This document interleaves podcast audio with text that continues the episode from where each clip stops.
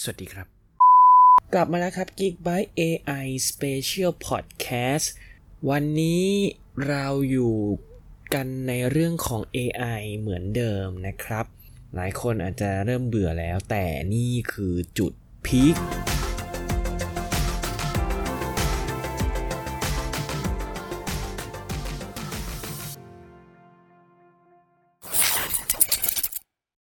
ใช่ครับ วันนี้เราจะพูดถึง AI กันเป็น EP ที่ 4 แล้วครับ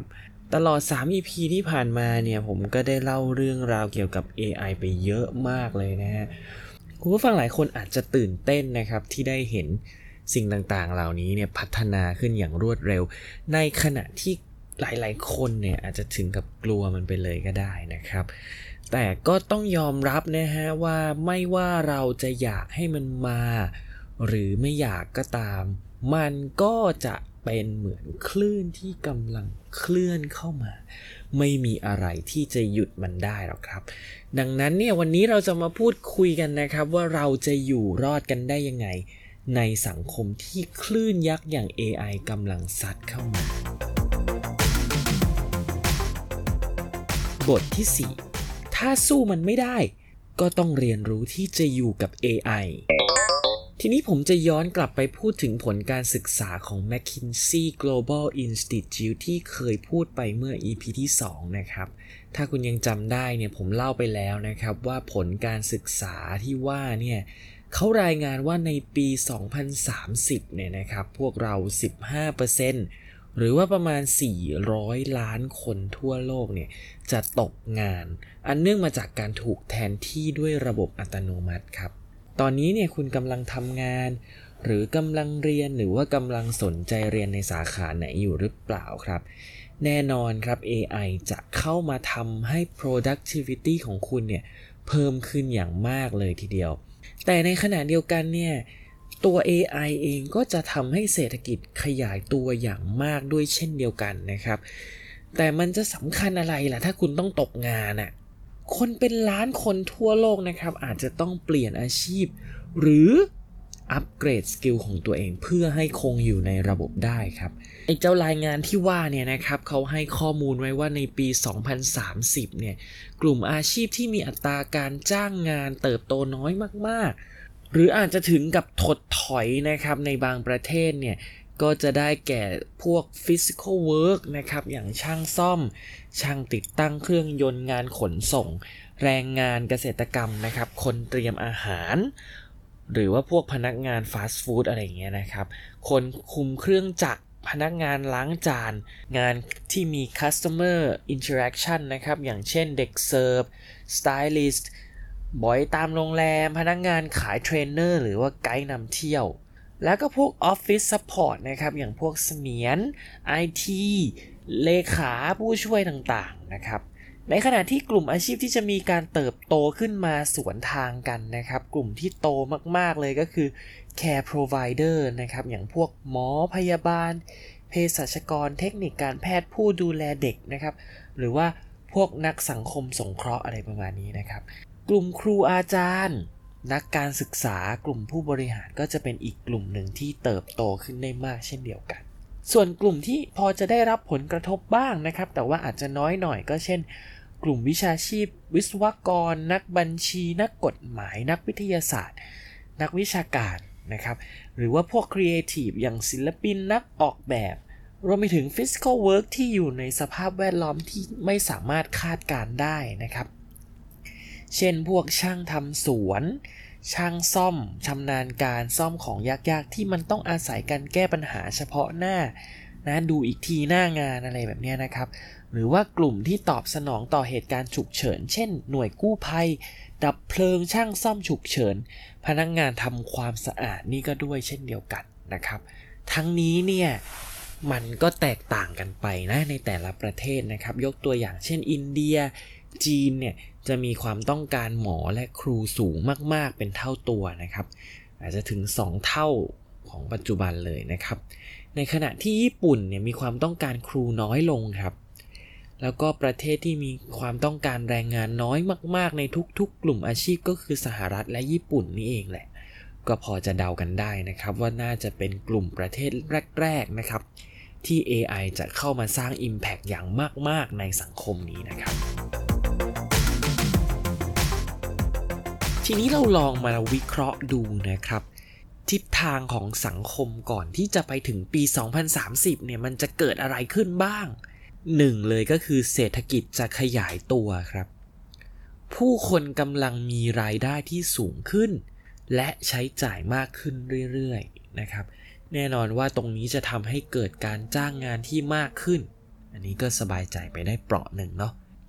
สองก็คือสังคมผู้สูงอายุครับ อันนี้ไม่ต้องพูดอะไรเยอะนะฮะ ตอนนี้เราเอียนกับคำนี้มากแล้วนะครับ พูดแค่ว่า healthcare จะมาแรงอย่างมากแน่นอน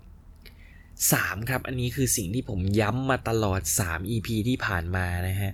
เทคโนโลยีกำลังพัฒนาอย่างก้าวกระโดดครับ งานที่เกี่ยวข้องกับการพัฒนาเทคโนโลยีก็ย่อมที่จะเติบโตตามไปด้วยครับ แต่อย่าเพิ่งดีใจไปนะฮะ งานในสายนี้เนี่ยจะจ้างคนไม่เยอะนะครับ เมื่อเทียบกับกลุ่มเฮลท์แคร์นะครับ เพียงแต่ว่ามันจะให้ค่าตอบแทนที่สูงมากๆ ดังนั้นก็ต้องเตรียมใจรับการแข่งขันที่สูงมาก ๆ ด้วยเช่นเดียวกันนะครับ 4. นะครับจะมีการลงทุนในโครงสร้างพื้นฐานนะครับ พวกน้ำไฟถนนหนทางนะครับ รถไฟต่างๆ มากขึ้น มีการลงทุนในที่อยู่อาศัยมากขึ้น เพื่อตอบสนองต่อเศรษฐกิจที่ขยายตัวนะครับ ดังนั้นเนี่ยงานพวกสถาปนิกวิศวกร ช่างต่างๆ ช่างไฟช่างไม้ ช่างก่อสร้าง รวมไปถึงพนักงงานขายที่มีทักษะนะครับ ก็ย่อมจะเป็นที่ต้องการมากขึ้นตามไปด้วยนะครับ 5. ครับจะมีการลงทุนในพลังงานสีเขียวมากขึ้นนะครับ ทั้งพลังงานแสงอาทิตย์ พลังงานลม เทคโนโลยีต่างๆนะครับ และเทคโนโลยีต่างๆ ที่จะทำให้โลกของเราเนี่ยปรับตัวเข้ากับ climate change ได้มากขึ้น และมันจะทำให้เกิดการจ้างงานในสายของการพัฒนา การผลิต การก่อสร้างและการติดตั้งสิ่งเหล่านี้มากขึ้นนะครับ 6. ครับ อันนี้น่าสนใจมากๆ เขาบอกว่ามันกำลังเกิดงานที่ก่อนหน้านี้เนี่ยเราไม่เคยต้องจ้างใครมาทำครับ เออ พอจะนึกออกเนาะเช่น แม่ครัวในบ้าน พี่เลี้ยงเด็ก ครูสอนเด็กเล็ก คนทำความสะอาดบ้าน คนทำสวนในบ้าน กลุ่มเนี้ยถามว่าอาชีพเหล่านี้มีอยู่แล้วไหมมีอยู่แล้ว แต่ไม่ได้เป็นที่แพร่หลายมากนักนะครับ จะกระจุกกันอยู่ในกลุ่มที่นายจ้างที่มีรายได้สูงนะครับ ดังนั้นเนี่ยเขาบอกว่าเดี๋ยวในอนาคตเนี่ยกลุ่มพวกนี้จะบูมขึ้นเรื่อยๆเรื่อยๆนะครับ หมายความว่าคนจะ เอาเงินมาลงทุนจ้างคนจ้างอาชีพในกลุ่มนี้มากขึ้นเรื่อยๆนะครับ ทีนี้ผมขอสรุปตามผลการศึกษานี้เลยนะครับว่า 8 กลุ่มอาชีพที่มีอัตราการเติบโตนะสูงสุดนะครับ อันดับ 1 เนี่ยคือ healthcare แน่นอนที่สุดนะครับ อันดับที่ 2 คือสายวิชาชีพอื่นๆนะครับ ไม่ว่าจะเป็นวิศวกร นักวิทยาศาสตร์ นักบัญชี นักวิเคราะห์ต่างๆนะครับ 3. สายเทคโนโลยีอันนี้ก็เติบโตมากเช่นเดียวกันนะครับ 4. สายผู้บริหารนะครับ 5. สายการศึกษาครูบาอาจารย์นักการศึกษาต่างๆ 6. สายครีเอทีฟครับ อย่างที่น้องเด็กบอกนะฮะ อันนี้น่าสนใจนะครับ เขาไม่ได้บอกนะครับว่ามันถูกแทนที่หรือว่าไม่ถูกแทนที่ด้วย AI แต่เขาบอกว่าเมื่อคนเรามีรายได้ที่มากขึ้น เราจะมองหาการพักผ่อนหย่อนใจมองหาความบันเทิงที่มีราคาสูงขึ้น ดังนั้นกลุ่มศิลปินสายครีเอทีฟเนี่ยจะได้เปรียบในตลาดที่สูงขึ้นนั่นเองนะครับ 7. สายก่อสร้างครับ 8. สายงานช่างฝีมือในสภาวะแวดล้อมที่คาดเดายาก เช่น ช่างทำสวนนะครับ พูดมาถึงตรงนี้เนี่ยใจหนึ่งผมก็กลัวนะว่าอนาคตเราจะตกงานกันครึ่งค่อนประเทศหรือเปล่านะครับ แต่เขาก็บอกนะครับว่าการจ้างงานมันจะเติบโตขึ้นในกลุ่มอาชีพที่บอกไปนี่แหละคิดไปคิดมาก็เริ่มสับสนนะฮะในรายงานนี้เนี่ยเขาก็ได้อธิบายไว้เหมือนกันนะครับ ว่าการเพิ่มขึ้นของงานที่ผมบอกไว้เมื่อกี้เนี่ยกับผลกระทบที่เกิดจาก AI มันแปรผันไปตามปัจจัยต่างๆ ของประเทศด้วยนะครับ อย่างแรกเลยก็คือค่าแรงครับ ประเทศที่ค่าจ้างสูงนะครับ มีโอกาสที่จะถูกแทนที่ด้วยเครื่องจักรสูงกว่า แต่ก็ไม่ใช่ว่าประเทศที่ค่าแรงถูกจะไม่ถูกแทนที่นะครับ ถ้าบริษัทผู้ผลิตเขาอยากได้ของที่มีคุณภาพ แม่นยำควบคุมง่าย หรือเขาอยากย้ายฐานการผลิตไปประเทศที่ค่าแรงสูง เพื่อให้ของขายได้เยอะๆ ลดค่าขนส่ง เขาก็พร้อมที่จะเลิกจ้างเราได้เหมือนกันนะครับ อย่างที่2ครับคือการเติบโตของเศรษฐกิจครับ ถ้าประเทศไหนเศรษฐกิจเติบโตน้อยงานก็จะน้อยไปด้วย อย่างที่3ครับคือประชากรครับ มีประชากรมากหรือน้อยก็มีผลอย่างชัดเจนต่อการจ้างงานเช่นเดียวกัน อย่างที่4ครับก็คือสัดส่วนของงานที่ประเทศนั้นๆทำเช่น ประเทศไหนที่มีการผลิตเป็นสัดส่วนที่มาก อัตราการถูกแทนที่ด้วยเครื่องจักรก็จะสูงมากตามไปด้วยนะครับ แล้วประเทศไทยของเราล่ะฮะจะเป็นยังไงนะครับ ในรายงานนี้ได้บอกไว้เหมือนกันนะครับ แปลให้คุณผู้ฟังเข้าใจง่ายๆเนี่ยนะครับ จากแผนภาพเนี่ยเขาบอกว่าภายในปี 2030 ที่อัตราการเปลี่ยนมาใช้เครื่องจักรในระดับปานกลางนะครับ in case ว่ามันมีการเปลี่ยนแปลงไม่มากนะครับ แค่ระดับกลางๆเนี่ยก็จะมีคนถูกเด้งออก 9 ล้านตำแหน่งครับ จริงๆ เขาวัดเป็นหน่วย full time equivalent นะครับ แปลเข้าใจง่ายๆ ก็คือตำแหน่งงาน full time นั่นแหละครับ ในขณะที่สหรัฐอยู่ที่ 38.6 นะครับ แล้วก็ญี่ปุ่นอยู่ที่ 15.5 ล้าน ซึ่งคิดเป็นเปอร์เซ็นต์แล้วสูงที่สุดเลยนะครับ ทีนี้เนี่ยปัญหาที่จะเป็นโจทย์ให้กับสังคมก็คือทำยังไงดีครับ ให้คนที่ถูกเด้งเหล่านั้นเนี่ย ถูกจ้างกลับเข้ามาในระบบให้เร็วที่สุด ก่อนที่อัตราการว่างงานจะพุ่งสูงขึ้นไปนั่นเองนะครับ ทีนี้เราถอยหลังออกมานิดนึงครับ สมมุติว่าเราตั้งหลักได้ละ หรือว่าโอเค เราอาจจะอยู่ในสายงานที่ได้รับผลกระทบน้อยละไม่น่าจะโดนเด้งออกแล้วล่ะ เราจะได้รับผลกระทบอะไรอีกไหม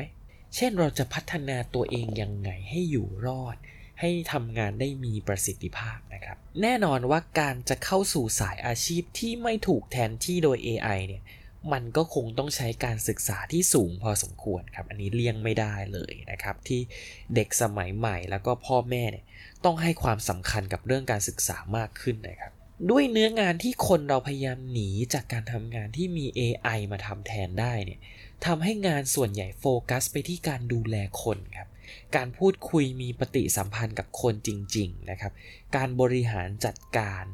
ดังนั้นเนี่ยทักษะการเข้าสังคมจึงเป็นทักษะที่จำเป็นอย่างมากเลยนะครับในยุคของ AI นี่นะฮะ ในขณะเดียวกันงานที่ทับกับ AI เนี่ย เรายิ่งต้องพัฒนาตัวเองให้เหนือกว่า AI ทั้งด้านความคิดสร้างสรรค์ การใช้ตรรกกะขั้นสูงนะครับ การวิเคราะห์ที่ซับซ้อนมากขึ้น วันนี้เรามากันแบบวิชาการเน้นๆอีกแล้วนะฮะ เป็น EP ที่พูดถึง AI น้อยมากๆนะฮะ แต่ว่าเป็นไอเดียที่ จะมอบให้กับคุณผู้ฟังนะครับ ที่กำลังหาคำตอบอยู่ว่าในอนาคตเนี่ย